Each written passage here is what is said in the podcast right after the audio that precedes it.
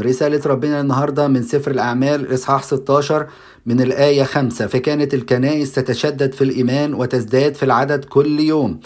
وبعدما اجتازوا في فريجية وكرة غلاطيا منعهم الروح القدس أن يتكلموا بالكلمة في آسيا فلما أتوا إلى ميسيا حاولوا أن يذهبوا إلى بيسينية فلم يدعهم الروح. هنا الركيزة الخمسة من ركائز الخدمة الرسولية هي القيادة الإلهية. إزاي؟ إن خدمة الرسل كانت مقادة بروح ربنا. نلاقي هنا إن معلمنا بولس الرسول يمنعه الروح إن يروح آسيا أو إن يخش مسيا أو يتكلم فيها كلمة.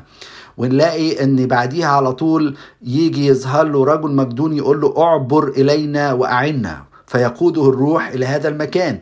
نلاقي إن معلمنا بطرس الرسول الروح القدس يرشده إن يروح لكرنيليوس نلاقي إن الشماس فيلبس ربنا يقوده إلى الخصي الحبشي ويكلمه عن ربنا. وهنا حاجة مهمة جدا جدا أن تكون حياتنا كلها مش بس في الخدمة مقودة بروح ربنا قيادة إلهية. كل يوم تقول له ربنا ماذا تريد أن أفعل يا رب في هذا الموضوع؟ ماذا تريد أن أفعل النهارده؟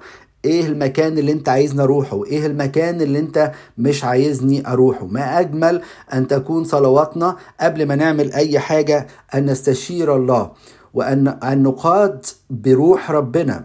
مش بأفكارنا لكن بروح ربنا هو اللي بيقود كل خطوة من خطوات حياتنا. وكمان كل قرار قبل ما ناخده نستشير ربنا وروح ربنا. والله قادر إن يقود حياتنا كلنا في كل خطوة من خطوات حياتنا. بشفاعة أمنا العذراء مريم آمين.